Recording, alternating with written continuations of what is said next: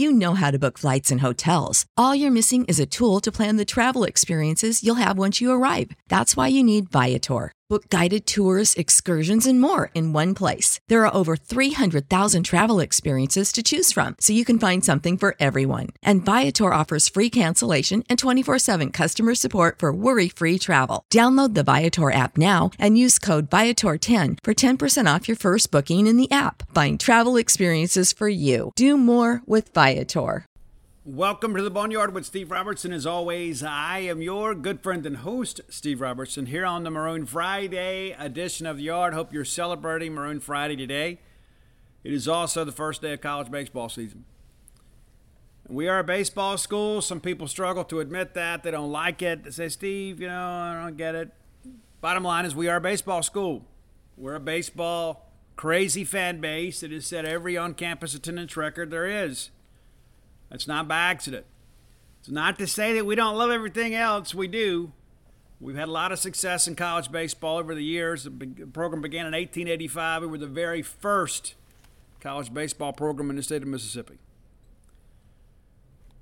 And we remain supreme. Shall our reign live forever? We're taking on Virginia Military Institute today. Share with you guys on Wednesday's show that uh, that's an experienced team that didn't have much success last year. So we'll see how it goes. I, I expect that we'll see um, a lot of pitching for both teams this weekend. You know, since we've been together, it was announced Cade Smith is the Friday starter for Mississippi State. Casey Hunt will go on Saturday and transfer from Memphis. Landon Gartman will go on Sunday. So you've got some experienced guys. That's not to say that this is going to be the rotation the rest of the year. You people forget in 2021 we didn't have Cerantola, we didn't have Will Bednar, on opening weekend. We went out there and played in the Globe Life tournament. And then by the time we got to LSU, after LSU, Cerantola didn't throw a meaningful pitch the rest of the year. So a lot can change. My hope is this is the rotation the entire year because they go out and they prove to be effective. Wouldn't that be great?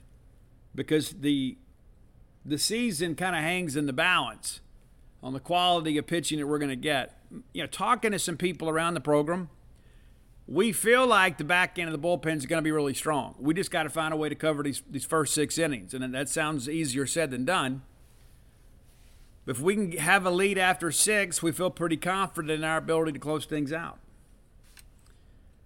And so my hope is this weekend we have no uh, undue anxiety. We just go out there and take care of business, and we can get a lot of work for a lot of people. It's going to be cold. It's going to be chilly.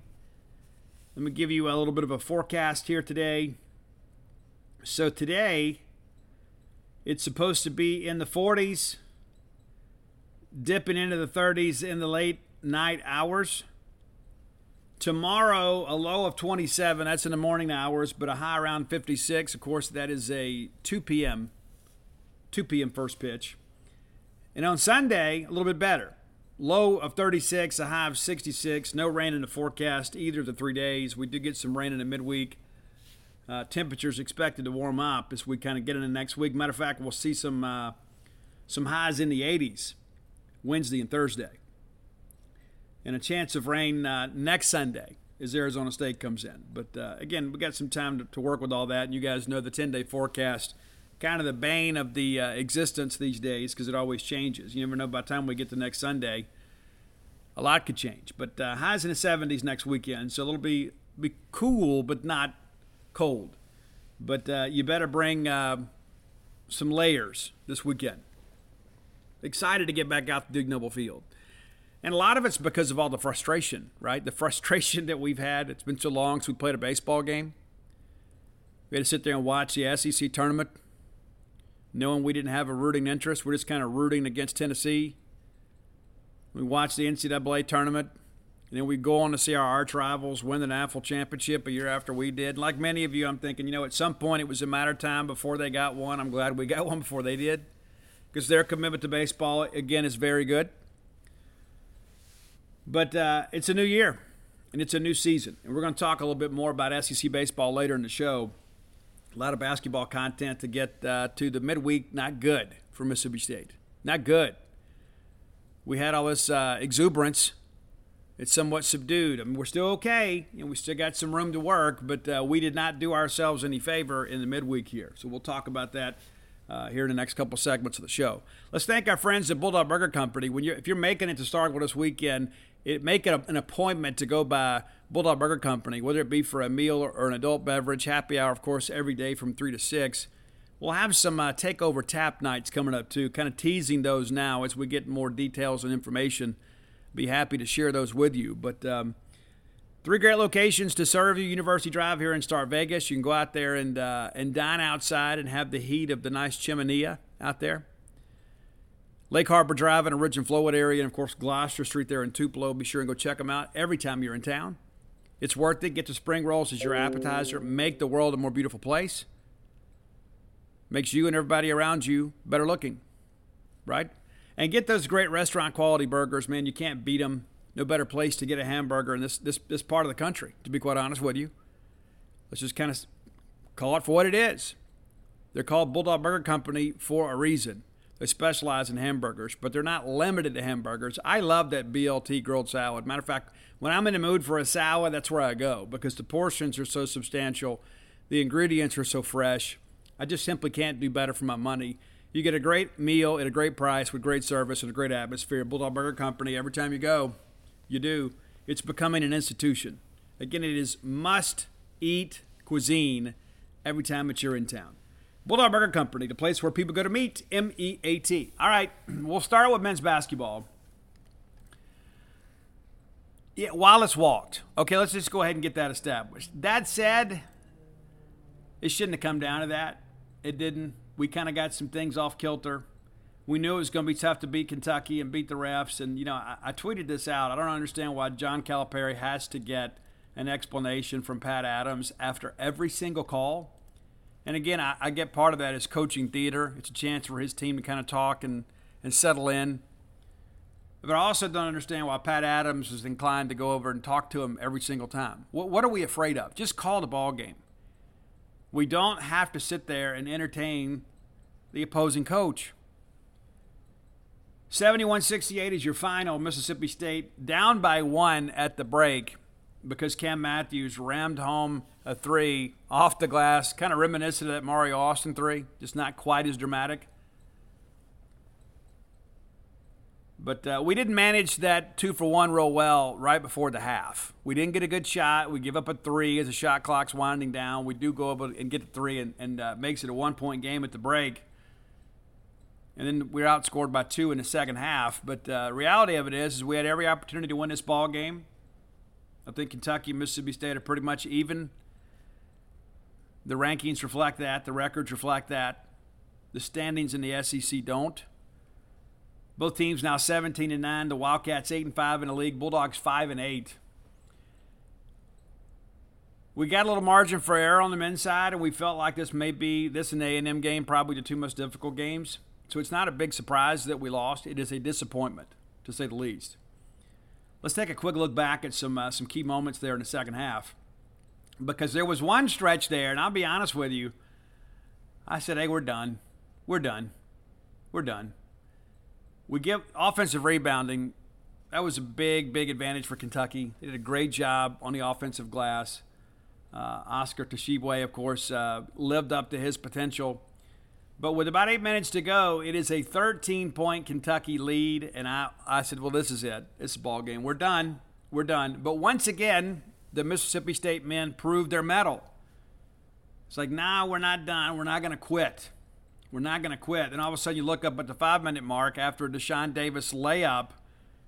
It's a four point game. To Kentucky's credit, they go right back and answer, push it back to six. Dashawn Davis then knocks down the three. It makes it a three point game, and the hump is alive. And I thought Kentucky did a good job kind of managing the crowd a little bit. And maybe that's a bit of an indictment on our fans. Maybe we should not allow our exuberance and support to be somewhat influenced by the flow of the game. I know what happens sometimes we get caught up watching the game and not being a participant. But it seemed like they did a good job quieting the crowd. Maybe let's remain engaged. I know it's human nature, requires a big commitment, and I give everybody a lot of credit. It was a sellout crowd, and uh, appreciate everybody showing up making the hump an amazing environment. But Oscar, with a uh, layup here, pushes it back out to five. We make one of two free throws. And again, this is the, the, the Sean Davis rally here.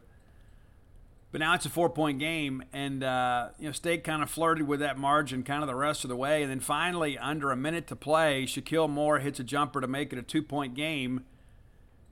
And you just got to find a way here, right? You got to find a way to get a stop. You know, they missed a three pointer, and then we don't get a rebound. Chris Livingston runs it down on the end line. Cam Matthews has to foul. He makes one of two free throws, which gives us some time. Excuse me, he made both. Looking at my numbers wrong here. Well, then they foul us, right? So Eric Reed Jr., who had a huge three fourths in the ball game, makes it a two point game. The, uh, Oscar misses a free throw and then makes another. So it's a three point game with you know, just seconds to play. And they elect to foul for some reason. I, I don't quite understand it um, especially considering the placement on the floor. And I, I, get it, you know, when you're up three and you have, you know, you put them on the line. But, you know, what's the odds of uh, Cameron Matthews making, you know, three pointer under those circumstances? I don't know. I don't know. I, wouldn't have done it. I, I would have just let it play out. However, they foul us, and Cam makes the first one, and you need to miss the second one and Cam said in post game that was what he intended to do. He wanted to throw it off the back iron. Instead, we make it, and it really kind of removes all possibility of the comeback here. Because if we're down one and we get a rebound and maybe get a tap in situation, you win the game. But we made the free throw, which didn't help us at all. So that sets up basically the same situation, but the clock's our enemy here. We have to foul, and then Oscar makes them both, which makes it a three point game. We have a chance for a desperation shot here we make the long pass, get it to Shakeel Moore, but he loses the handle. We don't get a shot off. And that's it. Cason Wallace with a steal. Kentucky walks away with a big win. We basically flip position with them. Now they're in, we're out. It's not a heartbreaker in that respect where it kills the season, but it's, a, it's certainly a missed opportunity for us just when it felt like things were trending in the right direction. And again, give Kentucky their due. We knew they were a talented team. They weren't just going to lay down for us. We knew they would come in here. They're fighting for their own tournament lives. But we lost the game, and it sucks. It sucks. There's no ifs, ands, or buts about it. You hate losing to those guys because it's a measuring stick. We're not quite there. And again, this is not a great Kentucky team. So now the Bulldogs will uh, will look to find a way to win some of these games down the stretch. And of course, we should be favored in all of them, maybe with the exception of the A&M game. The next one coming up, of course, is uh, Ole Miss this Saturday in Oxford. That is a 2:30 tip from the Pavilion. Did you go sure? Be sure and check that out. If you're into, if you're not going to baseball, you need to be in Oxford. And there are some people that'll tell you, "Hey, don't go to baseball, go to basketball." You make your own decision here but we need good attendance at both places. One thing I will say, even though you may be dealing with some people you don't want to deal with, you will be indoors at a nice facility if you go watch the basketball team play. It's going to be a little chilly out here. Why are so many dogs suffering from health issues? Actress Katherine Heigl, who's helped save over 16,000 dogs through her personal foundation, says they're seeing more issues than ever with dogs' joints, odors, and their health than ever before. After doing a ton of research, she feels there's one place we can all look to improve our dog's health their food. What she's discovered is that many dog foods are made in a way that can actually create toxins that could possibly be wrecking our dog's health. And that's true for many of the premium brands as well. Fortunately, she's found that just by adding a few special superfoods to her dog's food, she saw huge transformations in their health. She's made a 20 minute video explaining step by step how any of us can do the same thing to see incredible changes in their dog's health. I've got five dogs. I do. I love them. I spend most of my time with them. In fact, Mojo, my mama blue heeler, has helped me write six and a half books now. I want her to be as healthy and happy as possible. So if you feel like you do about your dogs the same way I do, let me encourage you to go to badlandsfood.com forward slash boneyard and watch Katherine's video right now. And again, that's badlandsfood.com forward slash Boneyard. Be sure and check it out and make sure your pet is happier and healthier than ever. All right, Bulldog fans, our friends from Tecovas want to remind you that uh, it's festival season, it's concert season, it's sundress season. Yes, it is.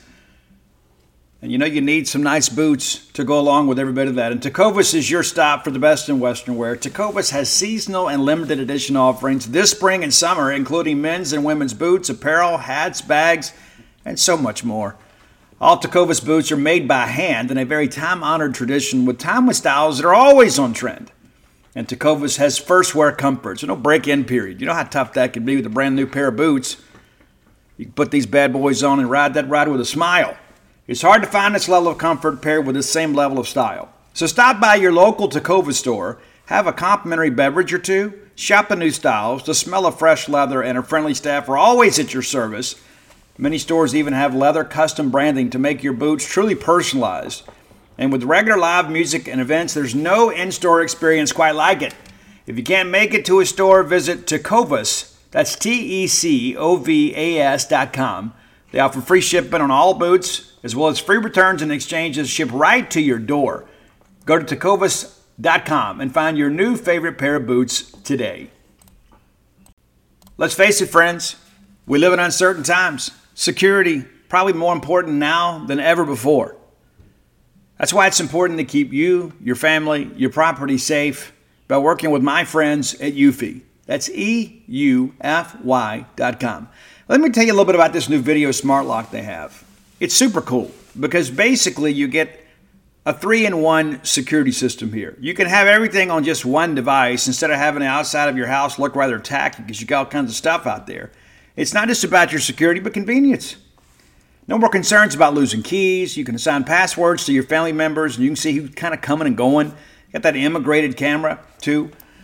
Uh, it's easy to install. You can set it up with just a Phillips screwdriver. You know, you don't have to go to a class on how to use power tools. No drilling required. You get keyless entry. You don't have to worry about fumbling with the keys when you're getting back with a, an armful of groceries, right?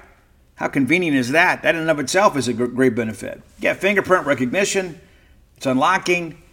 Got that AI self-learning chip. So the more you use it, the more accurate it's going to be. You don't have to worry about the battery. It's got a rechargeable battery that can last around four months and you get a notification before it runs out so you don't have to compromise your family security. You got passcode unlocking, remote control, 2K clear sight, camera. You can see who's at your door. You see these videos online all the time. Don't you think it's time for you to set something up so you can have the peace of mind of knowing that you don't have people constantly going in and out of your property? There's no monthly fee, unlike other brands that charge you a monthly fee. You can have your recordings locally and never have to pay for storage. How cool is that? It's convenient, it's safe, it's a must have for your home today. If you already have like a video doorbell, you know sometimes people want to come and steal your, your doorbell. You don't have to worry about with, that with this.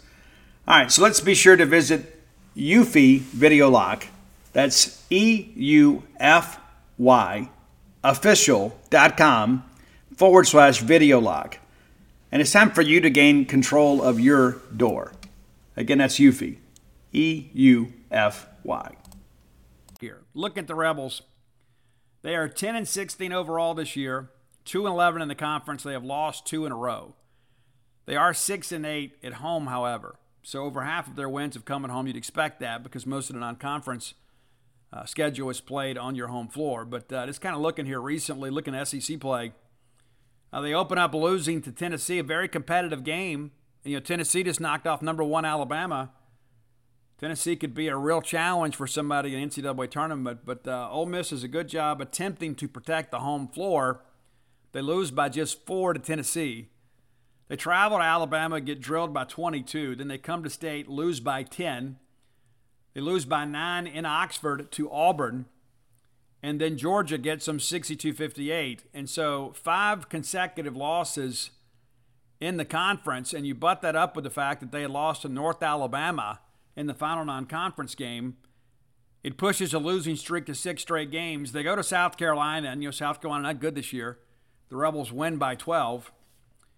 They didn't travel to Fayetteville, and you know it's anytime you go to Bud Walton Arena, you better bring a lunch.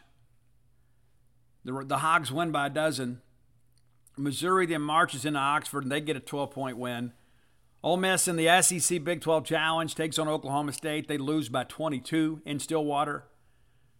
They make a game of it against Kentucky, but Kentucky again finds a way late, 75 66 to win. Ole Miss then goes to Vanderbilt. They lose by three to a not a very good team at all. They get off the schneid by going to Georgia. And isn't it ironic that both of Ole Miss's uh, SEC wins this year are on the road? 78 74 winners over a Georgia team that, that, that, really had their way with us in many respects. We made the game competitive, but it never felt like we were in control of the game. South Carolina gets a measure of revenge as it's Ole Miss pop it giveaway night, whatever that means.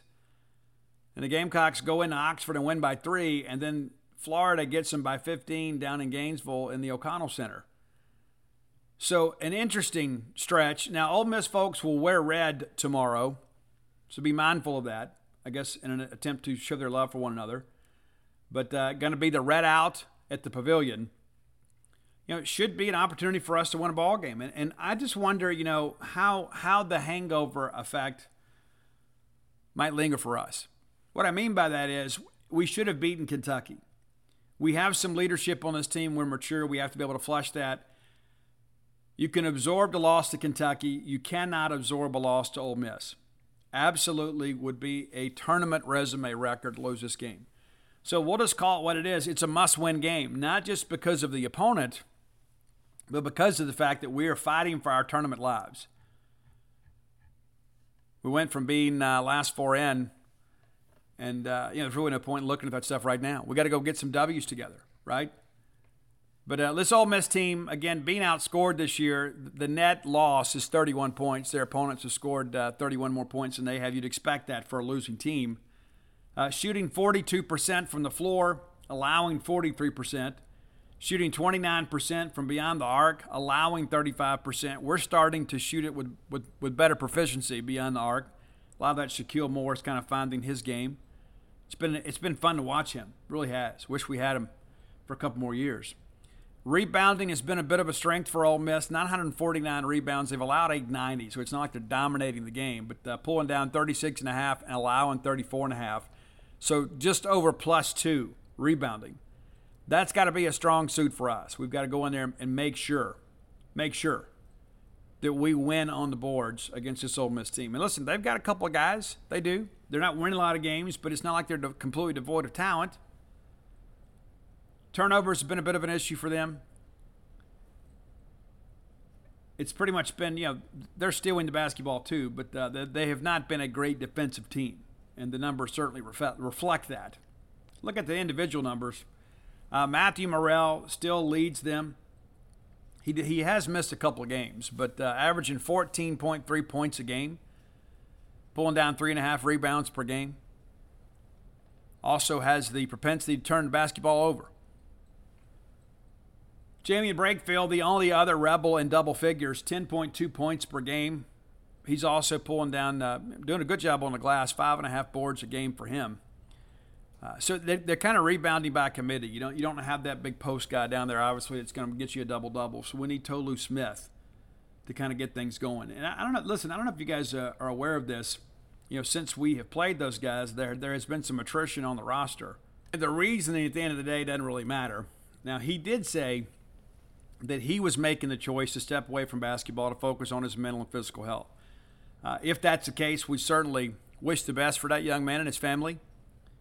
Know, at some point, we all get in stressful situations where you just kind of lose the love of the things you ordinarily have a great passion for. And so we wish him the absolute best. Of course, the, the initial reports were that uh, he had been dismissed from the basketball team. Just not sure if that's true or not. But um, regardless of that, we wish that young man uh, the best as he kind of moves forward. And, and sometimes, sometimes that's a mature thing to do.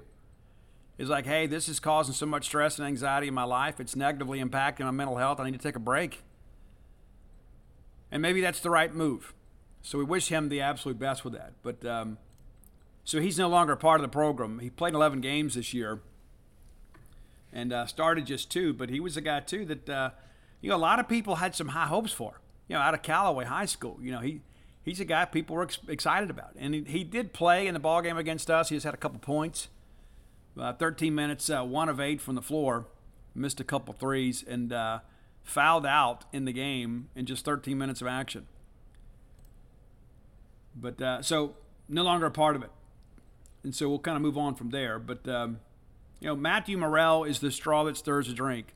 This is the guy. The problem that he has is he doesn't have enough of a supporting cast around him uh, to really scare you offensively as a team. They're they're a team that at times will go through these stretches where they, they don't score.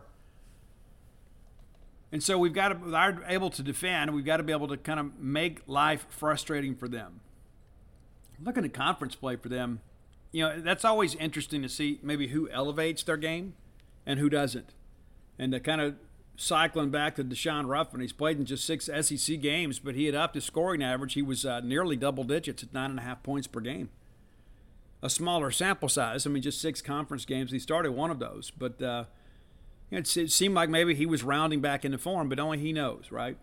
Matthew Murrell, though, 13 points a game for him, a little bit down from the overall average, but uh, you know you're, you're, playing better teams, right? So you'd expect there to be a little bit of a change there. And then uh, and Brakefield, uh, 12.3 points per game uh, in SEC play. Uh, Amaree Abram is a guy to watch too. In SEC play, 7.3 points a game. He has started 13 conference games which is all of them. Or excuse me, he started eight, played in all 13. Started eight. I guess the only the only rebel to play to start all 13 SEC games is uh, uh, Jaemyn Brakefield. So we'll see how things go, but we got to win this game. We absolutely have to win this game because you know what's next, right? You start looking ahead at the schedule, we start counting games. Tuesday, you got to go to Missouri. It's a very capable Missouri team. Yes, we beat them here, and they will learn from that experience. They'll attack us differently, they'll defend us differently we've got to find a way to go up there uh, and find a way to win that game. We'll preview that game on Monday's show. But when you get through with the Missouri game, you get back-to-back home games against A&M and South Carolina. Then you're at Vanderbilt, and that's the end of the slate. That's the end of the regular season. So you can ill afford to drop a game that you're expected to win. I certainly understand that we were favored to beat Kentucky. I don't know if we're ever expected to beat Kentucky, though, to be fair about it. It's kind of like Alabama basketball. Even in a bad year, you're never going to get the benefit of the doubt. But uh, all that said, we're running out of games here to make a move. You know, in recent years, we just found a way to lose these games. I expect us to bounce back and get the W at Ole Miss tomorrow. I certainly have to have that one, just because it would be an RPI killer. It'd absolutely crush us in the net. But that gets you to six and eight in the conference. You need two more to get to 500. You feel like if you can get to nine seven, you've really put yourself in a great position. You get to eight and eight, you probably got to win a game or two in the tournament. But you've got Missouri coming up after that, A and Starkville, South Carolina and Starkville, and Vanderbilt. And again, State should be favored to win most of these games, with the exception of A and M. May even be favored at Missouri, maybe. I haven't looked at the numbers, but uh, again, anytime you got to go on the road in the SEC, it's difficult, especially a place like the Mizzou Center. They love their basketball up there, and even in mediocre years, they turn out and support that team we're going to see a different a different a different uh, opportunity for sure than we had before. I don't think there's any question. I think we're going to see Missouri really bring a good effort, and so we're probably going to have to bring our best effort uh, to win that game. Be a huge win for us. That's the thing. You start thinking, you start stacking up a couple of uh, road wins there down the stretch. Even though Ole Miss is not a tournament team, it's still a league game. You're able to knock that thing down and you go to Missouri, a place where the Tigers are, are 14 and 2 this year at home. Yeah, so it, it's going to be a difficult opportunity, to say the least. We're going to have to find a way to get it done, though. Absolutely got to find a way to get it done. Uh, they're looking at their home losses. They lose to Alabama back on January 21st. And um, I guess they lost in a non conference. Yeah, you you out. There's no shame in losing to this great Alabama team, right? None whatsoever. They did take down Kentucky, kind of considerably there. Yeah, they lost to Kansas, so they lost to two top ten teams in their home arena, and then swept the rest of the competition. And again, that's going to be a, you know, something we'll talk more about on Monday. But losing that Kentucky game, not a killer for us. But it certainly didn't help us. Got to find a way to get three of these last five. You absolutely have to find a way because that you know that, that puts you in a situation now where um, and sometimes I get confused because you toggle them back and forth between the men and the women. But uh, you, you, feel like if you can if you can finish eight and ten in a conference, you've got a chance. If you can find a way to get to nine and finish 500, it's even better. So again, one, I, I lose my place here. All right, so one, two, three, four, five conference games left. Five left, and you are uh, currently five and eight in the conference. So you got to get at least three of these games, and then uh, then, uh, then you probably still got to win a game in, in, the, in the conference tournament. So let's get Ole Miss, and you feel like you can get South Carolina and Vanderbilt. Can you get Missouri and A and M? Can you get one of those two? Because I think if you end, end up winning four of the last five, I think it puts you in a, a really good situation. But uh, again, if we had beaten that Kentucky team and extended that winning streak to six, we're having a different conversation today. Going into Oxford with a full head of steam no matter the circumstances, we got to go get that dub. Absolutely got to go get it. I keep belaboring that point. Not just because it's Ole Miss. It'd be great to sweep those guys. But if you lose this game here, short of uh, making a deep run into the SEC tournament or maybe winning out the regular season slate, we're not making a tournament. We're going to be in NIT all the way. You absolutely can't afford to lose that game. Because if you lose that one and then all of a sudden you, you go and you get beat by Missouri – all of a sudden you've run that losing streak to three with three to play, and really the only RPI opportunity or net opportunity you have is an A&M team that just beat Arkansas. Uh, and again, I think A&M is probably not as good as their conference record reflects, but anytime that you beat the Razorbacks, it's a big deal, home or away. So we didn't make life easier on ourselves, but we could compound that if we let it hang around. And all of a sudden, you back-to-back road games, you drop that game tomorrow, and you limp up there to Missouri – uh, you might as well get ready for an NIT bid. So we're still playing meaningful basketball. You know, one loss is not going to define the season, but the reality of it is, is we can't allow Kentucky to beat us twice. We got to go get this Oxford game, and then we'll see what happens on Tuesday. We make the trip up to uh, to Missouri. All right, time for today's top 10 list. As always, brought to you by closewithblair.com. That's C L O S E with Blair, B L A I R.com. Blair is a mortgage professional. Blair is a guy that gets things done. Anybody that has been in any industry for 20 plus years is not hanging around out of luck. They're there because of skill, know how, and productivity. And that's Blair. Top 1% close ratio in the country back to back years. Works for Fairway Mortgage, one of the top mortgage loan origination companies in the country. Number one in customer satisfaction, according to a recent survey. Give Blair a text or call today at 601 500 2344. 601 500 2344. Maybe you're looking to refinance. Maybe you're looking to get a first mortgage. There are a lot of people out there that'll tell you, you know, Steve, I've, I've never tried or I've tried before and I've been disappointed. Maybe, maybe give it another chance. Maybe you had the wrong loan officer. Maybe it just wasn't the right time for you. Maybe you're out of your lane a little bit. Maybe you were looking at a property perhaps that you couldn't afford. Maybe your DTI was too high. Work with Blair to find out what kind of budget you're looking for before you even go shopping for homes. Because you know how it is. You start falling in love and you say, you know what, if I can just get this loan, we'll make it work. Then you put yourself in a more stressful situation. So Blair can get you pre qualified. I would encourage you to do that. Begin the process with him before you start identifying properties. So we want to start looking for a house. Maybe you're fresh out of college. Maybe you're a newlywed couple you know, sadly, maybe you're newly divorced, you know, and your credit's not racked. Maybe it is. Blair has seen it all and done it all. Reach out to Blair today. Let's get you a new home rather than you getting on the hamster wheel of renting. Let's get you in a house somewhere so you can build some equity and build some generational wealth and have something to leave your kids at some point. That's close at blair.com and mention to him when you speak to him, whether it be by text or email or whatever, that you heard about him on the Boneyard. He's going to pay for your appraisal, and that's about a $500 value. Be sure and check it out today at closeatblair.com, which segues into Blair's request. Anytime the sponsor says, hey, let's do this top 10 list, we're going to do this top 10 list. So Blair was inspired by our list on Monday. Said, hey, what about movies about music, about bands? And I said, you know what? I can do this. Blair, you've come to the right place. There will be no jam bands.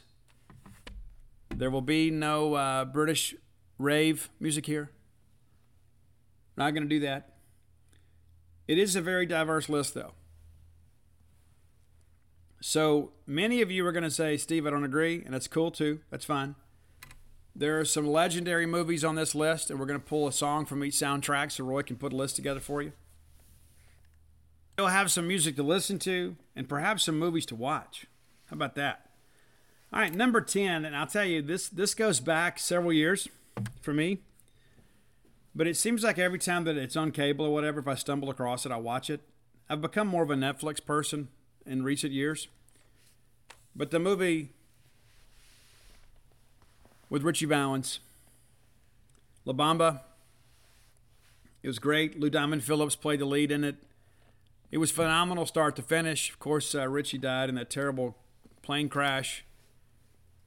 Very talented guy. Didn't necessarily live the most um, blessed life, I guess you could say. Know, was dirt poor, learned to play the guitar, brought some joy to his friends and his family, and, and became uh, you know a radio star. So we're to go with the title track from that movie. We're to go with La Bamba, which is actually a cover song, but Ritchie, of course, is the one that made it famous. All right, number nine. And again, I'm ranking these in many respects off of the quality of the movie, just so you know. Just so you know. Not necessarily the song itself, but the, uh, the quality of the movie. Walk the Line is fantastic. Reese Witherspoon, Joaquin Phoenix. If you haven't seen it, I would encourage you. Uh, Phoenix, Joaquin Phoenix, or why, I don't know I'm going to mispronounce it, but uh, he did most of the vocal stuff himself. And of course, they mix it everything else, but it wasn't just uh, him lip syncing. We could have gone a lot of different directions here. Could have gone with Jackson. We didn't. We're going with Ring of Fire from Johnny Cash is your number nine song today. Number nine, Johnny Cash, Ring of Fire. That's part of the Walk the Line soundtrack. Number eight, this is not about a band, it's about a bunch of bands. The movie absolutely tanked. Absolutely tanked. Uh, Taylor Hawkins from Foo Fighters, God rest his soul, was in this movie. It was a star studded cast. It did not do well at all in limited release. It's about CBGB. And a lot of people say, well, Steve, CBGB's closed now. It's a legendary rock place. A lot of people don't even understand what it means. I have the shirt in honor of CBGB. You know, it says CBGB OMFUG. And people think it means something profound or profound or or they think it means something uh, inappropriate. It doesn't. It's country, bluegrass, blues, and other music for uplifting generations. That's what it means. It's not some acronym from, for some dirty thing or something. That's what it means. And so in the beginning, it was for everybody. CBGB was just a place, a performance hall, and then it became kind of the home of American punk. In honor of that, we're going to honor Iggy Pop today. Your number eight song is The Stooges, I Want to Be Your Dog. Probably the signature song from The Stooges. Number seven, this goes back uh, to my youth, and I, I'm from the 1900s. This goes back to when I was really young, back when we still had a black and white TV. You had to get out there and, and change the rabbit ears.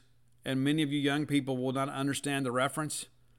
It was basically a little antenna you could buy to improve your, your reception on your TV. We only had four channels. You had ABC, CBS, NBC, and then you know UHF. You had what channel 45 in South Mississippi. That was it. That was the Mississippi Public Broadcasting Network. We watched that a lot because a lot of the programming was uh, for kids. This was released in 75. I don't know when I saw it because I think everybody was scared of Ann-Margret. I was not scared of Ann-Margret, even as a young person. And uh, she recently passed away. Ann-Margret, of course, uh, girlfriend of one Elvis Presley for a while, and an absolutely beautiful and talented woman. She was, in many respects, the star of Tommy, the movie. And The Who, of course, had this uh, concept album and uh, it became a movie. And there's that baked bean scene with Ann-Margret that's so weird and over the top and everything, and and only Ann-Margret to make baked beans look attractive. But uh, we're going with the Pinball Wizard as our track today from the Who. And so Ann-Margret is basically she's not the protagonist, but she is a major character in the film. and she's fooling around, and her paramour kills her husband, who is Tommy's father. And Tommy sees all this. And then he goes into this deep and dark depression, and all of a sudden he becomes a pinball wizard, and there's all this craziness that goes along with it. But uh, it is a crazy, crazy, crazy movie with an amazing soundtrack. I'm not a big Who fan, but a lot of people are. And so we'd be remiss if we didn't mention the magic between the movie and the music here. So, Tommy the movie, check it out.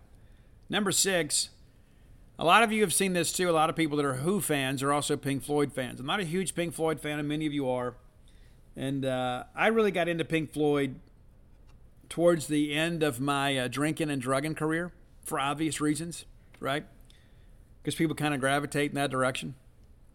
That whole uh, that whole scene, the shaving scene in the wall, even to this day, I don't like watching that. It just kind of, I don't know, it just bothers me. But um, all that said, number six, we're going to go with Pink Floyd, The Wall. It's the movie and from the soundtrack, The Wall. Hey, teachers, leave those kids alone. All right, number five, I still watch this movie too. I watch it whenever it comes on. If I ever catch it, I don't care if it's 20 minutes in or 20 minutes to go, I'll watch it. We talk about on this show a lot too. I, I think it's probably one of the best kind of musical documentary, and maybe that's not the right way to do it it's not an opera per se, but it's it is a it is basically a movie that showcases music, one of the best soundtracks of all time. It's Prince's Purple Rain. We didn't have this on the Monday list, and and Roy was like, "Oh, we didn't do that." No, we didn't, and because Prince and Revolution's not a fake band, right? They and they played themselves, even though they were you know Kid and the Revolution. It was it was Prince's music, right? And so I just kind of felt like that was a little bit of a misnomer. But we're going to work it in today anytime we can celebrate the genius of Prince on this show, we're going to do that. I love Prince. Gone way too soon. I remember the day that he died. It, I was like, I was in my other office then, and I was like, what? What? What? It's amazing. It really is. And I don't know if it was a uh, accidental overdose or somebody poisoned him or whatever, but uh, drugs will kill you, man. They will. And it's a shame that so many of our most talented people have been lost to addiction and the thing that I've learned, and I guess in many respects, being a creative person myself, many of our greatest talents, and I don't include myself in that, so don't get me wrong, um, are also very tortured souls. There are people that like that. It's difficult to process pain, so they express their pain through their art, and we resonate as a people because there's a lot of commonality in the struggle of being human, right? And so I've got this big theory too, and, and maybe you disagree, but I think one of the things that um, that a lot of people don't fully appreciate, like there'll be some bands, and uh, I'm, I'm, not going to name them because somebody will get offended. But uh, there are some bands, it's like they hit the ground running, and they're like they're so incredibly strong and vocal, and they're sharing their struggle and we identify with it. And then all of a sudden they have some measure of success and they begin to mellow. And it's like oh they sold out. Well it's not that they sold out they healed. All of a sudden they're not having to eat you know cold cuts right out of the, the wrapper. They can afford the bread now. They can afford to go have a decent meal. So life has changed for them. So as a result their outlook on life has changed and it impacts their art this is how things are but a lot of people would say, oh, they sold out. Well, it's not they sold out. It's just maybe they grew up a little bit. You know, it's like the whole thing with like Tool is a great example. When Maynard and Tool hit the scene, everybody's like, oh my gosh, it's incredible. Well, then all of a sudden, Maynard begins to uh, try some other projects, and he does Puscifer, and he does Perfect Circle. And yeah, it's still Maynard, but it's not as aggressive or angry. And it's like, well, what's going on with this guy? Well, I mean, he's healing. That's what happens with a lot of people. It's like, you know, I can think Steven Tyler said it best. He said, you know, until we learn how to express ourselves, we're all just bozos on the bus. And it's true. You got to find a way, an outlet, a creative outlet to share that. You know, and I, and I struggle with that sometimes too. You know, I do. I identify with that. Obviously, I'm not nearly as talented as those people, but it's like, you know, I think the quality of my work, obviously, when I'm happy, and happy is a state of mind. Like, and I don't want to chase this rabbit trail long. I, I love these people that are like, well, I just want to be happy. I, you know, happy is happy is a byproduct of a lot of different things. You're never just going to be happy all the time. Nobody is. So if your only goal is to be happy, what do you do when you're sad? What do you do when you're indifferent? You know, m- my goal is to be in love. Because if you're in love, it's like everything else kind of takes care of itself. Because happiness comes and goes. It does. And so when you are happy, though, you know, obviously you can be a little more, more productive. You know, I'm, I'm a person too. Like when I'm not doing good, I'm not working hard. And it's amazing how that works. All of a sudden, you start producing more content, you get productive, you get out and you paint the garage, do stuff like that. All of a sudden, you start feeling better about yourself, and all of a sudden, you start feeling the, uh, the, the sun rays of happiness kind of cross your life. But nevertheless, that was free. All right, number four, and I love this movie. I was not a huge fan of this band, even though they're a classic band, until I saw the movie. When Oliver Stone did The Doors and Val Kilmer, our hero from Doc Holliday in uh, Tombstone, I thought Val Kilmer was incredible as Jim Morrison. And all of a sudden, I thought, you know, maybe I've been wrong about The Doors. And so all of a sudden, you know, I hear these great songs and stuff, and you know, I know the stories behind them. I'm like, hey, you know what?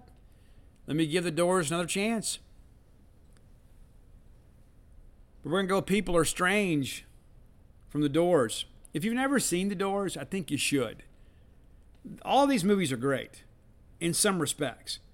But I think The Doors is one of those movies I think everybody should watch. Even if you don't like The Doors, I think the, um, you know, maybe the the deep dive into who Jim Morrison was as a person will give you some new insight to him as an artist.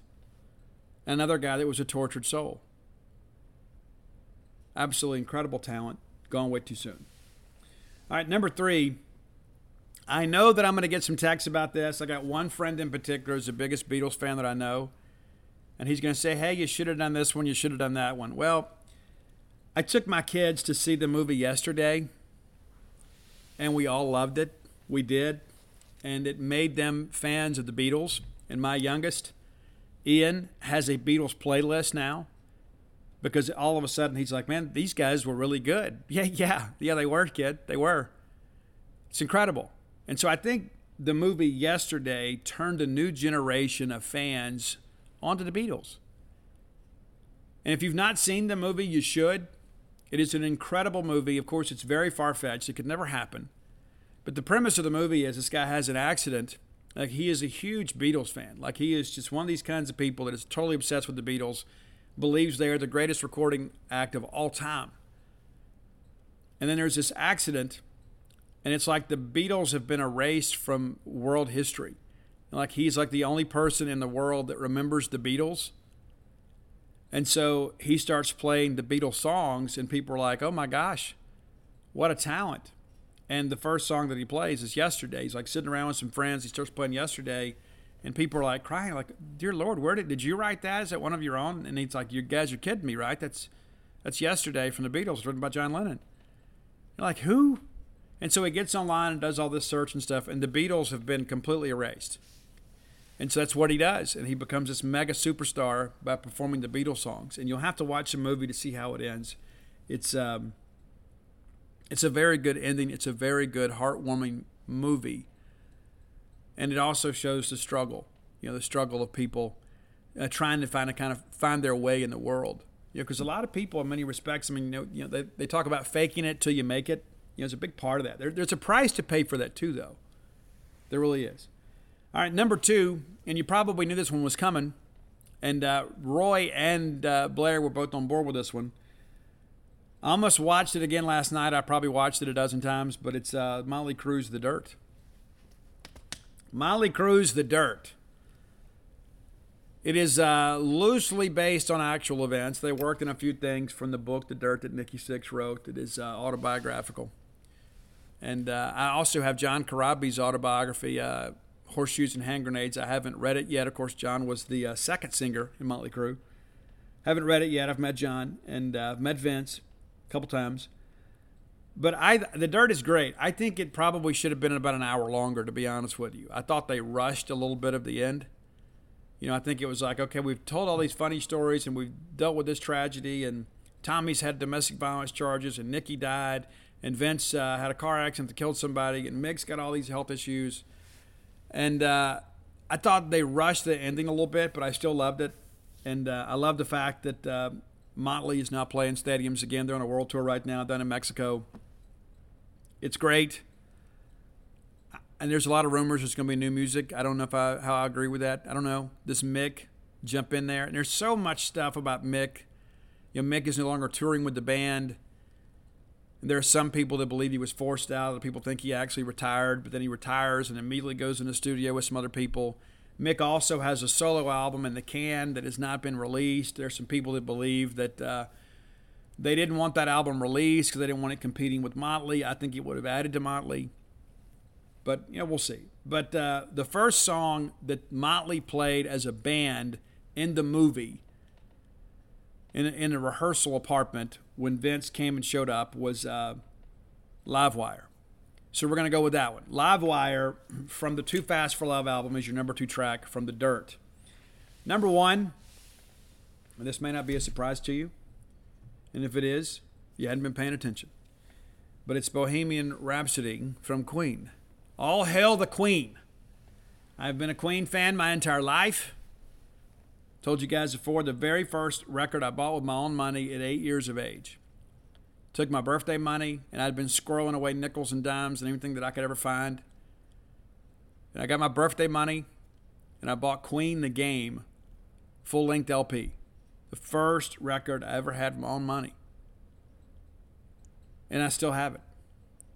Still have it. It's, it's in my mom's house, but I, you know, it's still around. And I remember putting that thing on and the freedom that I got from being able to listen to another one bites of dust anytime I wanted to. It changed me. It did. It changed me as a person. Like I own this song now. I can listen to it whenever I want to. I can sit in my room, put the needle on the record, and I can listen to this. And uh, there's so many other great tracks on there. It's a classic album. But I was a Queen fan at a very young age, and I've told you guys on the show before, there were so many people that were very critical of Freddie Mercury and uh, his lifestyle, and I think it was really unfair. And of course, it was a much different time back then. I think Freddie today would be would be ha- hailed in a much greater light. And I remember the day when the news broke that, that Freddie had AIDS, and I remember how devastating that was. And then he was gone in no time after that. But Freddie was absolutely hounded by the press. There was so many rumors out there, you know, about his life, and he finally made a statement. no, no clue when it was actually written. But following enormous conjecture in the press, I wish to confirm that I have been tested HIV positive and have AIDS. I felt it correct to keep this information private in order to protect the privacy of those around me. However, the time has now come for my friends and fans around the world to know the truth, and I hope everyone will join with me my doctors, and all those worldwide in the fight against this terrible disease. And that was it. That was it. And I don't know what we gained by that confirmation. I mean, did it change anything? I mean, did it change his legacy? Were there people around back then that um, you know felt some sense of uh, of glee for being correct?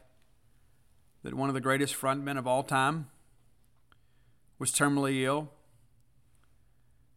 Yeah, I, I look back on it now and I think to myself how, how incredibly selfish it all was. Very, very, very, very, very, very, very selfish. And uh, this man's privacy, of course, he was a public figure. I mean, so it's difficult to keep things private, especially when you were as flamboyant as Freddie Mercury. It was almost like people wanted to hang a scarlet letter around his neck. It was offensive to me then. It's offensive to me now. So we'll celebrate Freddie Mercury and the great music of Queen every chance we get on the show. And I was so honored to be able to take my children to watch Bohemian Rhapsody. I get emotional thinking about it. Because Freddie Mercury was more than just a singer to me. It's like he's one of those kind of people. It was like, especially when you get to know his story and his humble beginnings, and you think this is a guy that came from nothing and became, at the time, the greatest singer in the world. He was known worldwide. And it's just proof positive that dreams can come true. It also is a reminder, too, that many of our heroes have a tragic flaw. But it's their flaw. It's not ours to own, it's not ours to criticize. None of us are perfect. And Freddie was a guy that lived life to excess, and it caught up with him. It did. It doesn't make his contributions to the world any less valid. And so I say that, and I feel like that I'm you know, preaching today. But the reality of it is, is I went with my kids, and uh, they immediately became Queen fans. Like they, of course, it's one thing to hear the music as you, you know, through your youth, and you kind of grow up with it, and there's this air of familiarity with it. But I think once they saw, yeah, the, the the genius of Freddie Mercury, who I still contend is the greatest frontman of all time. Some people would say, "Oh, there's Steve, there's Mick Jagger, and there's Roger Daltrey, and there's Axl Rose, and there's Sebastian Bach, and they're all great. They are, but they're all playing for second, in my estimation. Maybe you disagree, but Bohemian Rhapsody, one of the greatest contributions to rock and roll of all time. And uh, I think watching that movie and seeing the recording of all that and, and how it all kind of came to be gave me a greater appreciation for the genius behind the song Bohemian Rhapsody. And thank you to uh, Mike Myers and Dana Carvey for Wayne's World for reintroducing the glory of Bohemian Rhapsody to a new generation. There are a lot of people that never even heard that song until Wayne's World comes out. And I hope it's one of those things that kind of carries on and carries forward. And, and there are just some songs that, that you can't cover out of respect. This is one of them. This is one of those songs that I hope nobody ever covers. And there may be a few people that do it in, in live performances, but uh, there are just some songs you don't mess with. This is one of them. So if you haven't seen Bohemian Rhapsody, I encourage you to watch it. I think it's an education. And I think it also, too, uh, maybe in some respects today, maybe it shows the progress that we've made in many respects when it's come to you know tolerance of other people. Because here's at the end of the day, you know, when I go stand before God myself, I'm only going to be responsible for the life that I led. I'm not going to be held accountable for how many times I was right about somebody else's life. Right? It's the measure of your own deeds. It's the measure of your decision you know, of your salvation, right? I mean, that, that's all. That's all part of it. I'm not going to be held accountable for the records that I listen to and the lives that the artist led. You know, it's not. So I shouldn't feel this this sting of indictment. And again, I go back to being a kid. You know, being uh, you know, being the grandson of a pastor. You know, and the great grandson of a pastor.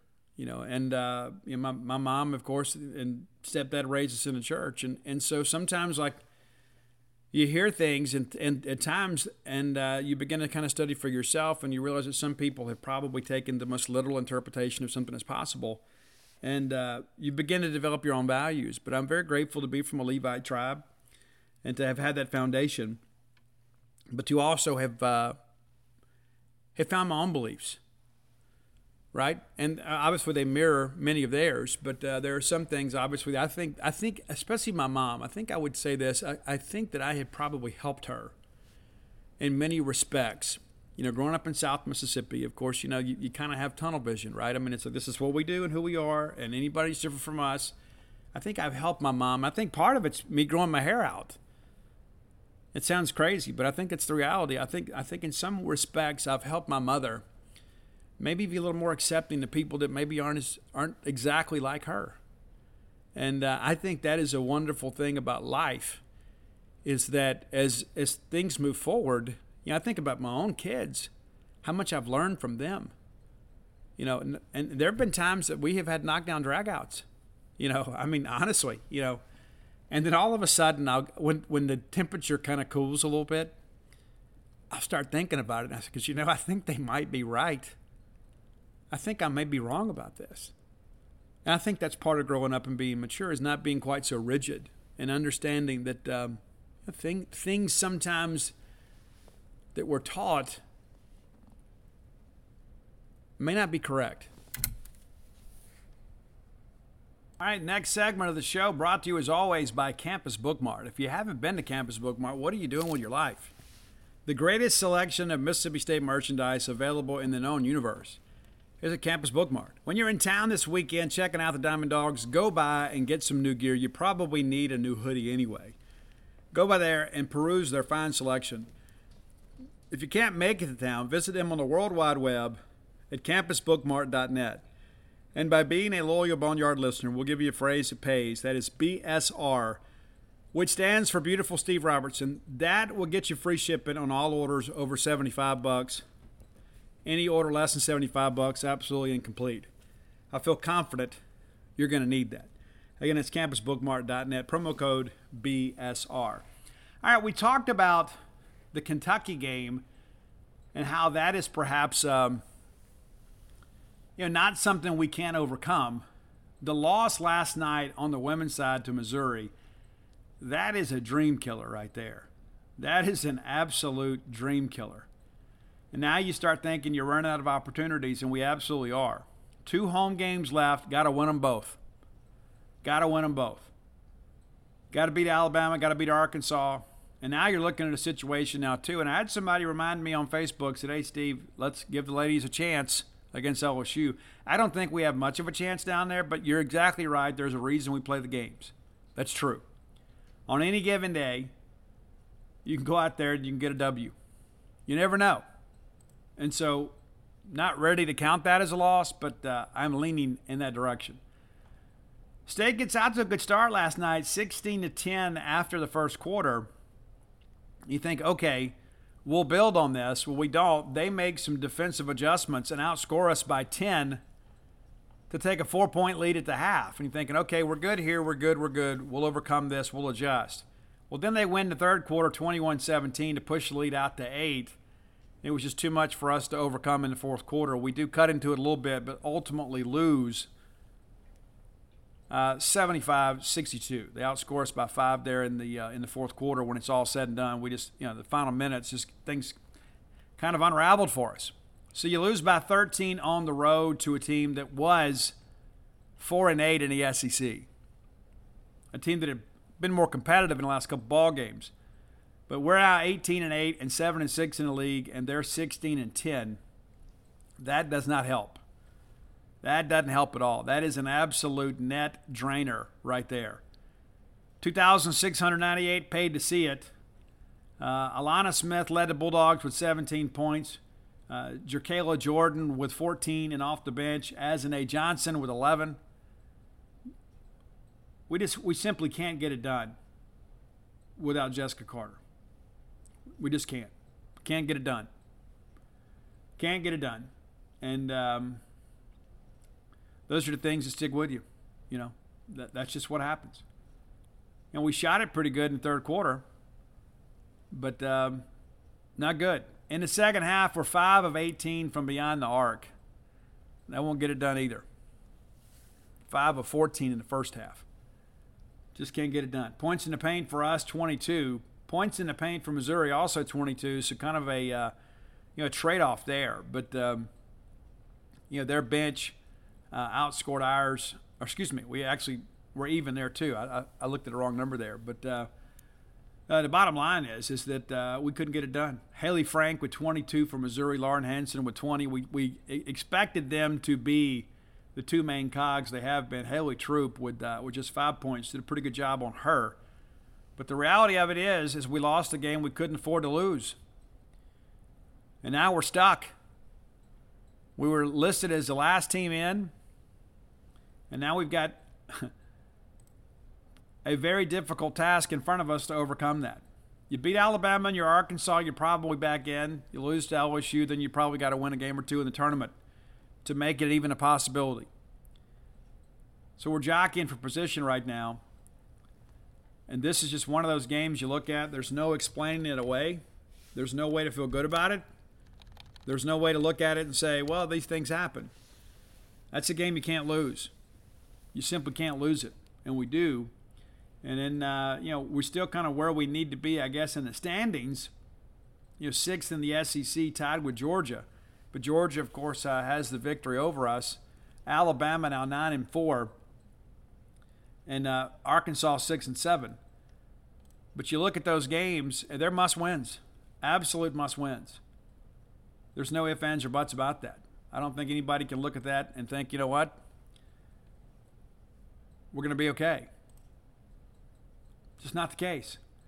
And uh, I'll be honest with you, if we don't make the tournament, I'm going to be disappointed. I'm not going to be disappointed with uh, with Sam, but I'm going to be disappointed in the fact that we probably missed an opportunity here. Uh, not an indictment on him in year one. We need to play as much as we can. But I feel like the pieces on this team are there. So Alabama will be in Humphrey Coliseum for Senior Day on Sunday. Again, it's a 4:30 tip. You can watch it on the SEC Network Plus. You'll need your app. And then Thursday, Greek night. Please turn out, students. 8 p.m. tip. That will be broadcast on the SEC Network. But looking at Alabama, you know this is a team too that's ahead of us in the standings. We're, we're chasing them.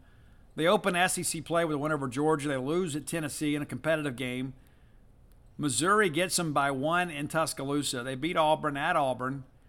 They beat Ole Miss at Ole Miss. They beat A&M, but everybody does. They didn't lose to LSU. I mean, it is an absolute bloodbath. They lose by 38 in that game at home. They didn't go to Arkansas, pull out a three-point win. Competitive game against South Carolina at home. They lose by just seven. And then they beat Missouri 76-69. So they split with the Tigers. They win at Kentucky. They sweep Auburn. They get Vandy by 18 uh, last night. So they have now won four games in a row. So they are trending in the right direction. We're going to need a great turnout, and we're going to need our fans to kind of be the sixth lady on the floor for this ball game. But that's one again. There's just no way that I can put lipstick on that pig and sit here and tell you everything's going to be okay. Because I don't believe it. If had we won that game, and then you find a way to get at least one more, I think you feel good about where you stand. We needed to win at least two of the last four. Well, now we're down in a situation where we got to get two of the last three. If you can get all three, you feel great about life because that last one's a huge RPI net boost. I just don't know if we're capable of getting it done. And so if we lose three of these last four, I think it's pretty safe to say, short of us making the final in the SEC tournament, we're headed to the women's NIT. And, uh, you know, again, that's not an indictment on Sam Purcell. He'll tell you that it is. He'll tell you he should have got it done. He'll tell you they should have found a way to win. But that's one Missouri has been a difficult place for us to go play over the years. But we have not been a great road team uh, this year. You know, look, looking at SEC play, you know, you get that win on the road at Vanderbilt to open it up. You lose at Tennessee, no shame in that. You win at A&M, but again, everybody does these days. You lose at Ole Miss, you lose at Georgia. You find a way to win at Florida, which was big. It was.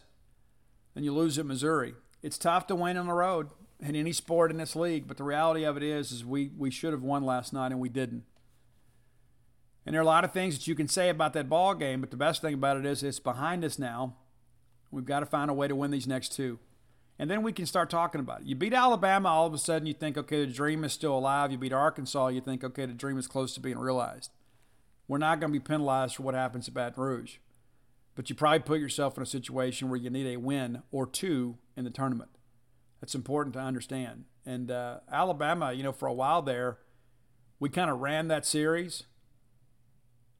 You know, we won at one stretch there, you know, six consecutive, six consecutive games against them. Felt really good about it.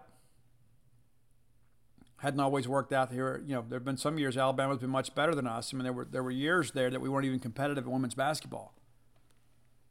But it's been a much different dynamic here. You know, after we won those, you know, those six in a row, then we we lost back to back years in Starkville to Alabama, and then we lost last year to them in Tuscaloosa. So you win. Excuse me, that was two years ago. You win last year in Tuscaloosa by three and you feel pretty good about life. And that snapped obviously a three-game losing streak against them. But uh, so you've won, you know, I guess what, what's that seven out of the last ten against them. But in many respects, I think you would say, you know what, they're playing pretty good basketball right now. Perhaps their best basketball of the season. So we're going to, to bring a great effort, and everybody's going to have to be excited about it. And uh, again, it's a 4:30 tip. Please turn out. They'll have the kids' court deal before the game. All kids 12 and under. Let the kids come be a part of that as we celebrate uh, senior class that's endured an awful lot. They signed on to be part of a championship program. Many of them did, and several of them have left the program. But they, you know, they, they committed to Mississippi State and feel like, hey, this is where I can make make my future here. And maybe they hadn't got the return on that, that same investment. And some of that's them, right? I mean, let's be honest about that too. Some of that's them. You got to strike while the iron is hot. I mean, a coach can't go make shots for you. They can put you in a position to be successful, but you got to go execute. We didn't execute last night. So Alabama Sunday 4:30. Be there or be square. Final segment of show is always brought to you by Portico. If I was moving to Starkville now, I'd move to Portico. I've made that abundantly clear over the years. Portico, a great place to live, a great place to maybe have it as your ballgame weekend retreat. Maybe you're a kind of person that wants to have, um, you know, a, a place to stay and a place to keep all your tailgating equipment so you don't have to carry it back and forth to Memphis or Jackson or Birmingham or wherever you live. Maybe you can afford to have a second home. I would encourage you to give Brooks Bryan a text or call today at 601 416 8075. Again, at 601 416 8075.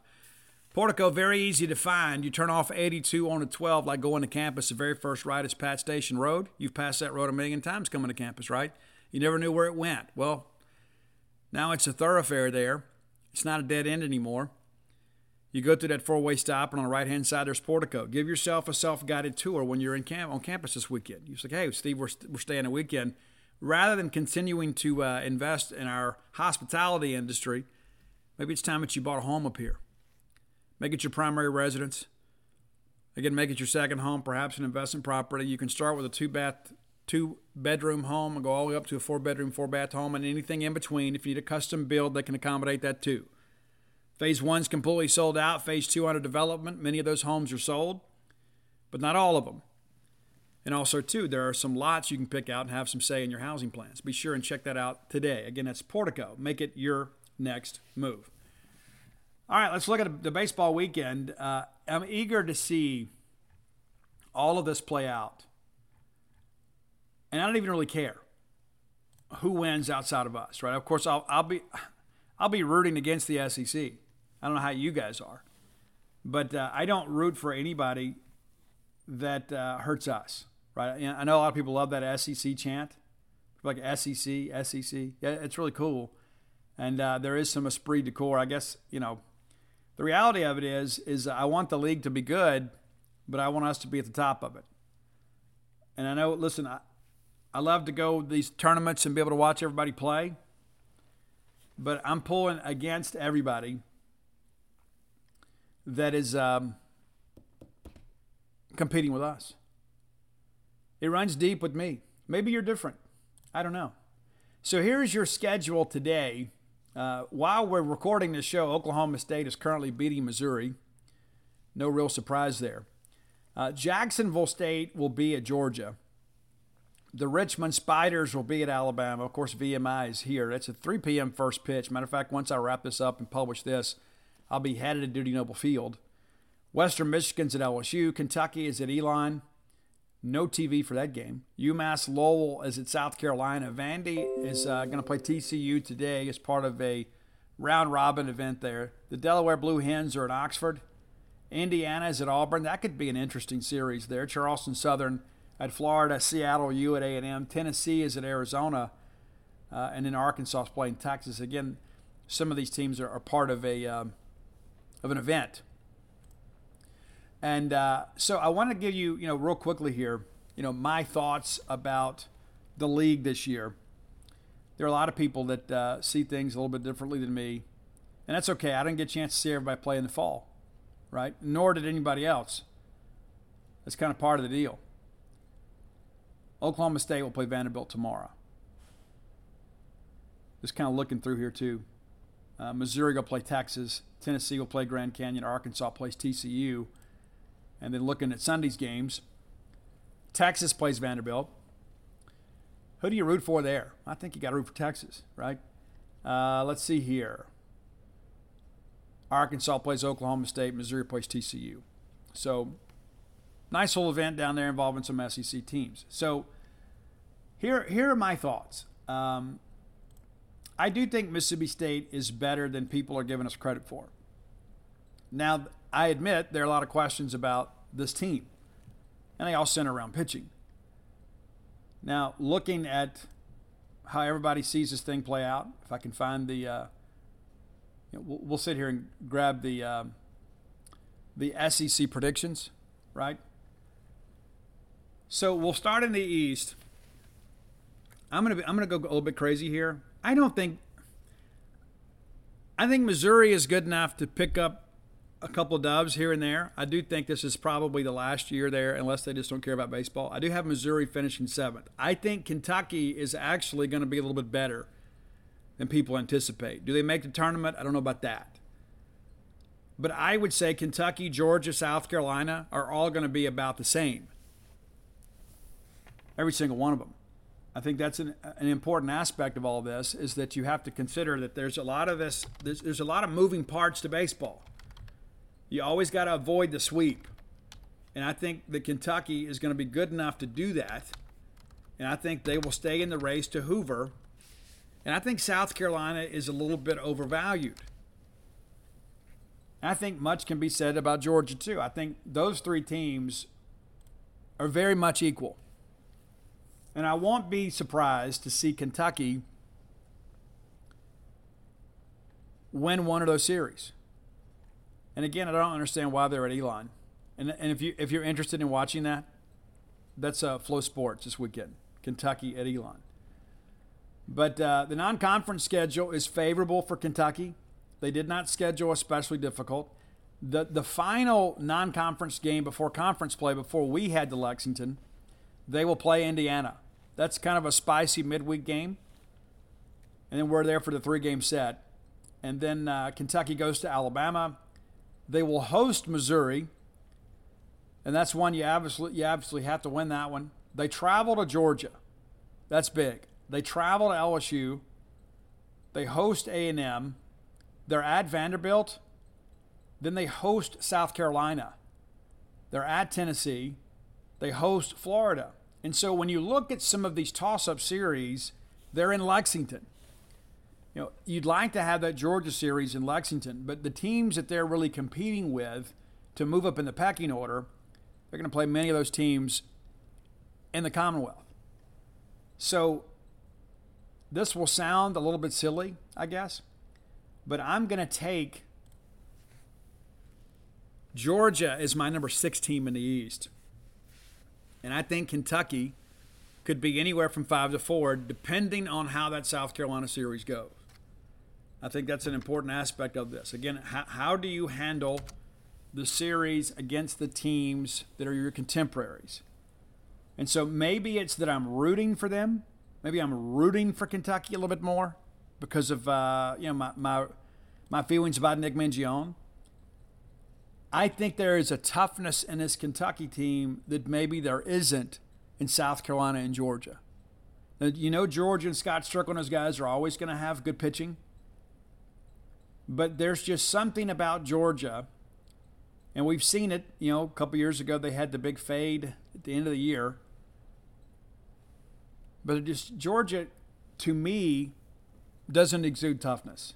Looking at the Georgia schedule, they're going to host South Carolina. That's a big series. Then they'll they'll travel to Auburn. They go to Vanderbilt. They host Kentucky. They go to Florida who's going to be really good this year. They host Arkansas, which I think is good. Is going to be a good team too. They travel to Oxford, and that's uh, that's you know you can say what you want to. It's a tough place to go play. It is. They host Tennessee, and then they round out the SEC play uh, going to Missouri, and then hosting LSU. So the schedule in my you're kind of comparing schedules. None of them are easy. But I think I would rather have Kentucky's schedule. So we're going to run that. Missouri. I, have I've talked myself into this. Okay, Missouri, seven. South Carolina, six. Georgia, five. Kentucky, four. I, I just think this Kentucky team will play hard for Nick. And I think there's enough pieces there to make this thing awfully interesting. I may look back a month from now and say, you know what, I completely blew this. But I think Kentucky is better than people realize. And again, you know, Nick Mingione is you know, kind of the master of the short game. He knows how to you know move runners and things like that. He will have those guys ready to play. I just think South Carolina is a little bit overvalued, and I worry about Georgia offensively. And then there's the top three in the East. Vandy, Florida, Tennessee. Well, I think we can all agree Tennessee will probably win the East. And I think I agree with the coaches that Florida, because of Sully's ability to develop pitchers, will be better than Vanderbilt. So that's really the, the, the, the only change that I have is moving Kentucky ahead of Georgia, South Carolina. I agree with the top three. I do think Vanderbilt obviously will have some talent and they're very good in their own ballpark. They don't have the pitching they've had, though even though they have recruited well. They lost some guys off last year's team, of course, Carter Young. Uh, guy's got a big hole in his swing, but perhaps they can turn it around at LSU. But I do think Vanderbilt has kind of come back to the pack a little bit. A little bit. Vanderbilt can ill afford to drop a series to any of the teams behind them in, in the uh, preseason predictions. So again, Missouri, South Carolina, Georgia, Kentucky, Vanderbilt, Florida, Tennessee. I may have given you the wrong order earlier. That's how I feel. Look at the West. I'm gonna be honest with you. I think us being picked seventh is a good thing. The reason that I think it's a good thing is I think people are going to overlook us, even though we're Mississippi State. They shouldn't, but I think people will. I think people think, ah, you know, it's the same team as last year. Well, guys, we had no bullpen last year. None. We had to piecemeal the starting pitching together. And I think Cade Smith's going to have a big year this year because we're not going to have to stress him quite as hard. The guy's a competitor. He's always wanted to be a Bulldog. I expect him to go out tonight and get a big win for us. I say big just because it's the next game. They got us picked seventh. Guys, I'm, I'm going to have Alabama seventh. I'm going to have Alabama seventh. And I'm going to keep Auburn six, and I'm going to bump Mississippi State up to five. I think we will be no worse than fifth in the league this year. You say, but Steve, what everybody else says this. I, you know, I, I follow it pretty closely. I, if I don't get out and go ride around and, and go see everybody else play in the fall. I just don't know if Alabama has the pitching depth to get it done. I think Butch Thompson at Auburn will find a way to find just enough pitching to finish just ahead of Alabama. And that's not to say that these are going to be bad baseball teams. I think the West is so incredibly competitive this year. I think really probably everybody outside of LSU, you could make a case for second with maybe the exception of Alabama. I just don't think Alabama has enough of the pieces left. And again, when you look at the schedule, they get an SEC play at Florida, they host Kentucky, they then go to Arkansas, then they host Mississippi State, then they host Auburn, they travel to Missouri, that should be a break for them. Then they go to LSU, they host Vanderbilt, they go to A&M, they host Ole Miss. Guys, that's a brutal schedule. And again, I, I think them finishing seventh is more of a byproduct of the quality of the league this year. I think Alabama could be better and still finish dead last in the West. They got to get fat during the non-conference, but that is a very brutal schedule when you look at SEC play. I mean, you know, your home series you could say are toss-ups, but you got to go play in some of the most difficult venues in college baseball. That's tough. And I just don't know if Alabama has the pieces to get that done. Maybe you disagree. When I look at Auburn, you know, I, I know what to expect from Auburn pitching. It's very rare that they're going to put you know guys out there on the mound that can't get outs. They're going to compete. They're going to be prepared. They're not going to try to do too much. But they're not going to blow you away either. They're not. I think we all know this. And so when I began to think about this conference schedule, and listen, I get this, this is crazy too. They're going to open up with Indiana. Next weekend, they travel to USC. You talk about testing your team early. That's getting it done. Well, they open up SEC play at Arkansas. We know how much fun that is. And they host Georgia. And I like Auburn in that series. That's, one of the factors in my decision about moving Georgia down. And then they're going to go to Florida. Auburn does. They host A&M they travel to Alabama, then they host Mississippi State. They travel to South Carolina. They host LSU. They travel to Ole Miss, and then they wind up hosting Missouri. And I think that last weekend could be an important one when it comes to the standings. I think Auburn catches a break there. But I think Mississippi State finishes ahead of the Tigers. I don't know that Auburn has the offensive firepower that Mississippi State does. Then you've got Ole Miss there uh, fourth. Now, a lot of people are curious, you know, what what's the Ole Miss uh, team going to look like this year? Okay, Mike Bianco knows how to manage pitchers. I know he gets a lot of you know criticism from some of their fans, but Bianco has developed some good pitchers over the years. And I think a lot of that comes from his experience of being a catcher. Now there are guys that have had some injuries, and that's just that's not an Ole Miss problem. That's a baseball problem. But they're not going to be as good as they were last year. But let's let's not forget too, Ole Miss wasn't a great team until late. They had all kind of problems with pitching. Then they had they, they kind of went in the tank at times uh, when it came to scoring, and just simply couldn't get it done. But uh, you know, Jacob Gonzalez is a star. And uh, this is a guy too that uh, can hit for power and can hit for average. But people forget Ole Miss finished 14 and 16 in the conference last year, at a losing record in conference. And uh, you know, you remember we went up to Oxford and won that series, and there were a lot of people back then that were like, "Hey, well, this is it. Bianco's getting canned." A- after that game, that Sunday game, we won. Ole Miss was 22 and 17, five games above 500 on April 23rd. And then the next thing you know, they start piecing this thing together, and they end up being the last team in the tournament, and they win the national championship.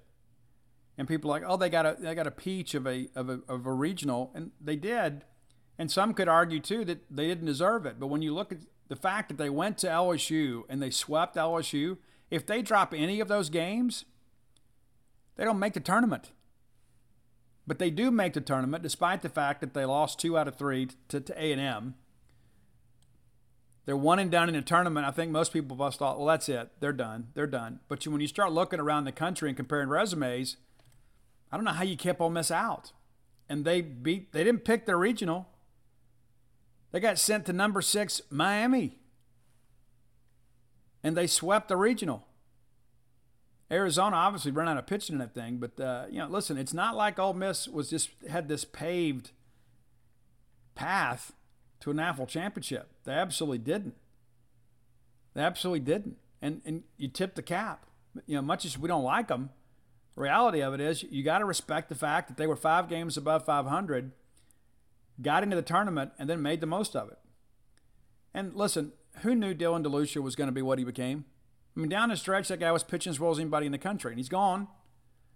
But this is an Ole Miss team, obviously, that uh, has recruited well over the last couple of years. There's not going to be some big drop off, but uh, you know, you don't have Tim Elko. Um, you know, you got some other pieces out there, obviously, but um, Ole Miss is going to be in a tournament. I mean, you might as well get ready. I mean, are, do they host? I don't know. Kind of depends to be. You know, we'll see. But uh, they're going to be around, sure. And look at SEC play for them know, they open up at Vandy. That's tough for both teams, right? Um, you'd almost wish Gonzalez was a right-hander, hitting the net ballpark. Then they host Florida, and then they're at A&M. So pretty difficult three three series open for Ole Miss. So you may see them dip, and then they get old Arkansas coming to Oxford, and then they come to Mississippi State, and then it's LSU. You talk about a difficult first half of the SEC schedule. That's it. Uh, then they host Georgia. They, they travel to Missouri, which should be a series win, and then they host Auburn. And they're at Alabama to close it out. And so you look down the stretch, you say, hey, the final four, once you get through LSU, those last four series for Ole Miss are winnable, you know, depending on health. And so again, I think they're mid-level in the SEC. I got to pick them ahead of us right now just because I think that they're maybe a little more complete. They don't have quite as many questions as us. But I, I would put State and Ole Miss pretty much in the same boat. But right now, because of the fact that we've got a few more questions, I'd pick them. I'd pick them nearly above us. And then I would have A&M. I know a lot of people have A&M kind of as a sexy pick this year uh, for Omaha, and they did, had a great year last year, put some big things together. And you say, well, Steve, that means you got Arkansas second, and that's true. But I think when you look at this A&M schedule, I think this is an important thing to factor in too. It's not just the quality of the teams; it's when you play and who you play, right? That's an important aspect of all of this. And again, health is a major factor too. We how many times have we seen this, where you see a team hot early on and then they have a, a big loss early? But um, The non conference schedule for them is a joke in many respects. They do go down to the Shriners Classic down there. They'll take on Louisville and Texas Tech down there. And I think we'll, we'll get a pretty good idea of what they have pitching wise in that. But before that, I mean, it's Seattle, U, Lamar, and Portland. You know, it, it's just, it's not anything important. So then they get Northern Kentucky. We know those guys too. They open up SEC play, hosting number one LSU. That's a tough draw. And then they get Tennessee in Knoxville. And then you get Ole Miss. Then you're at Auburn. Then you host Mizzou. Then you're at Kentucky. Then you're at Arkansas. Then you get Florida, Alabama. You travel to Mississippi State to close it out. You get a couple breaks in the schedule, but it's not great. And I think this is a team, too, that opens up probably in the hole in the SEC. I think after you get through the first three weekends, I, think it's pretty safe to say they'll likely have a losing record in conference. And there are a lot of people that are picking them to beat a surprise team. I just don't see it playing out the way many do because of the schedule. Arkansas, a much different dynamic, if you ask me. You know my respect for the Arkansas baseball program. I think Dave Horn is an outstanding coach. I think they're going to be tough as long as he is there because of their ability to evaluate and develop players. I think that's an important aspect of every bit of this. Baseball is a developmental game. It really is, probably more so than uh, most sports. But when you begin to break down this Arkansas schedule, I think we'd all look at this and say, you know what? I think they're in pretty good shape. Non conference, not really competitive other than Louisiana Tech. That's a, a nice, solid mid major. They open up with Auburn in Fayetteville. You got to feel like that's a series win. Then they go to LSU, which is that's a tough draw early. It's got you chasing a season, but then your bounce back weekend, you host Alabama. So you feel like after three weekends, you'll have a winning record. Then you travel to Ole Miss. That's a toss up series. A Sunday game will likely decide that. You host Tennessee, and you know how dicey that thing has been to get them in Fayetteville? That's huge. It's going to be some huge crowds. They then go to Georgia. Then you host A&M. Then you travel to Mississippi State. You host South Carolina. Then you close it out at Vanderbilt. I, I just like that schedule. If I'm picking between A&M and Arkansas, the schedule is just simply more favorable for Arkansas. Not to mention, you know, when you think about the Aggies, it's like if we're contemporaries and we're competing for that second spot, I'd love for that series to be at home. Well, it is for Arkansas. That's an important aspect of all this. Again, it's it's it's not just who you play; it's when you play them and where you play them.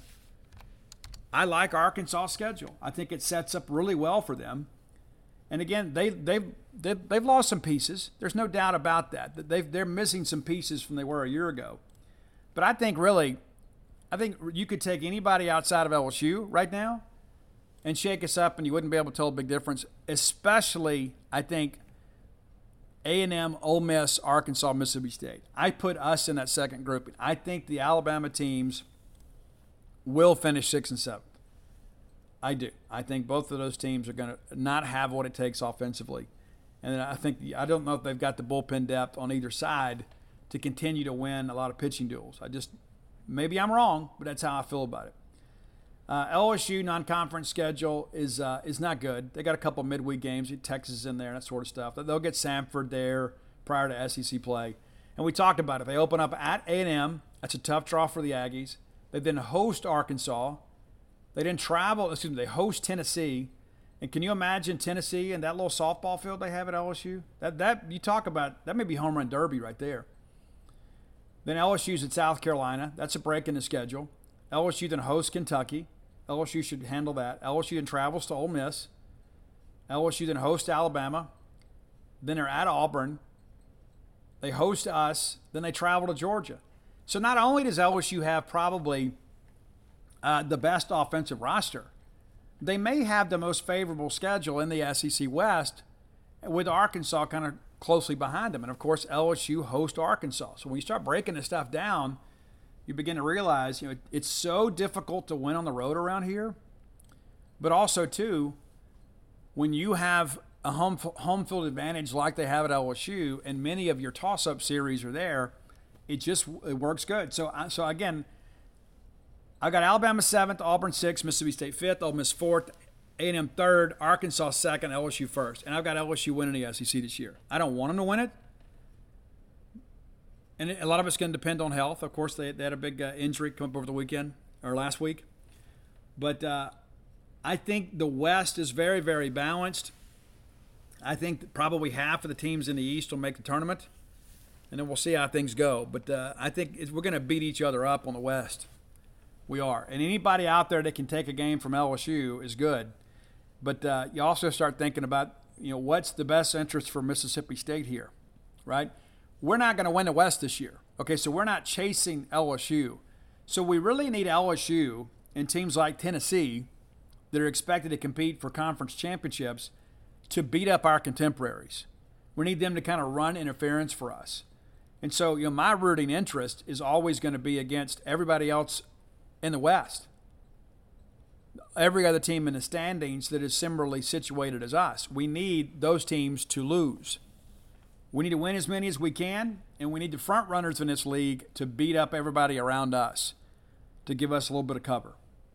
That's an important aspect of every bit of this, you know, for Mississippi State. We need some help to run interference to ensure that we make Hoover make the NCAA tournament field. We got to do our part, but the better that the, the lead teams in the league do, because we don't expect to contend for a division or conference crown this year. We'd love to. We're just not at that point. We may surprise some people, but we need LSU and Tennessee to just beat up on Arkansas and Ole Miss and uh, give us a chance to move up in the standings. That's how I see it. Perhaps you disagree, but I do agree with the coaches that Tennessee and LSU should win the divisions and that LSU will be your SEC champions and likely one of the top seeds in a tournament, as they should be. But there is a reason they play the games. And uh, you may recall in 2016, Mississippi State, coming off a dreadful 2015 season, John Cohen likely coaching for his job in 16. We won the Southeastern Conference that year. We won it outright by ourselves. That year, Florida was picked to win the league. I just happened to have that coach's preseason poll in front of me. Alabama was picked seventh, Auburn sixth, Ole Miss fifth, Mississippi State fourth, and the only reason we were fourth is one of the coaches voted us number one. May have been John Cohen. Who knew? We had 49 points, Ole Miss had 46. Without that first place vote, we'd probably pick fifth. Arkansas was third, LSU was five, excuse me, second. A&M was picked to win it. They finished second. They did come in and sweep us that year too, if you recall. In the East, it was Tennessee seventh, Georgia sixth, Missouri fifth, Kentucky fourth, South Carolina third, Vandy second, and Florida first. Mississippi State, not people expected much from us, and uh, we ended up not only winning the SEC but being a top eight national seed for the first time. We did not have a single player selected preseason All SEC by the coaches that year. Not a single one. And I submit to you, there are more questions about that team than there are about this team. Because based on what happened in 15, we were an absolute mitigated, unmitigated disaster. The pieces that have been brought in thanks to the transfer portal kind of mean a, a quick turnaround. Now, you may recall, too, the 2016 team, we had Jack Kruger and Nathaniel Lowe that came in as junior college transfers. And a guy named Daniel Brown that was really an unheralded player to do some big innings for us, also a transfer in. And so a lot of similarities to the situation we're in. Can we get a similar result? Yeah, I'm not, I'm not expecting that, but I didn't expect that in 16 either. And that's the thing about the portal is you can get an influx of talent, turn things around very quickly. So I just remind you of that. Again, not picking state to win it. I've already given you my picks. But there's a reason we play the games. There's a reason we play the games. And that 16 team, you, you, just out of the blue, Dakota Hudson had thrown, I think, 12 SEC innings in his career.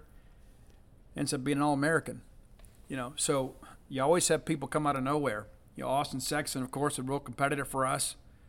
Great Saturday starter for us. And, uh, you know, Pilk, of course, uh, started some on, on Sundays after. Uh, you know, Zach Evans was a little ineffective, and Zach came back late. I mean, you know, so we kind of pieced it together.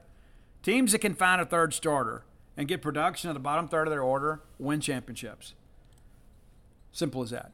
And we did. We won a conference championship that year. So I'm going to write this article up, and uh, we're going to get on the road to Dudy Noble Field and see if we can't take our first step uh, towards being Mississippi State again in college baseball. If you hadn't done so, go to dogpilethebook.com and You can order all my sports books there. It's Dogpile, Flim Flam, Stark Villains, and Alpha Dogs. Bloomsville Leander available through Amazon.com, BarnesandNoble.com, BooksAMillion.com, or your local bookstore. Stark Villains gear always available at StarkVillains.com. Be sure and check us out today. Until next time, it's all of our lives in a way we make more friends than enemies, and people can see a difference in the way we live. You know how to book flights and hotels. All you're missing is a tool to plan the travel experiences you'll have once you arrive. That's why you need Viator. Book guided tours, excursions, and more in one place. There are over 300,000 travel experiences to choose from, so you can find something for everyone. And Viator offers free cancellation and 24 7 customer support for worry free travel. Download the Viator app now and use code Viator10 for 10% off your first booking in the app. Find travel experiences for you. Do more with Viator. When you need mealtime inspiration, it's worth shopping Kroger, where you'll find over 30,000 mouthwatering choices that excite your inner foodie. And no matter what tasty choice you make, you'll enjoy our everyday low prices, plus extra ways to save, like digital coupons worth over $600 each week. You can also save up to $1 off per gallon at the pump with fuel points. More savings and more inspiring flavors make shopping Kroger worth it every time. Kroger, fresh for everyone. Fuel restrictions apply.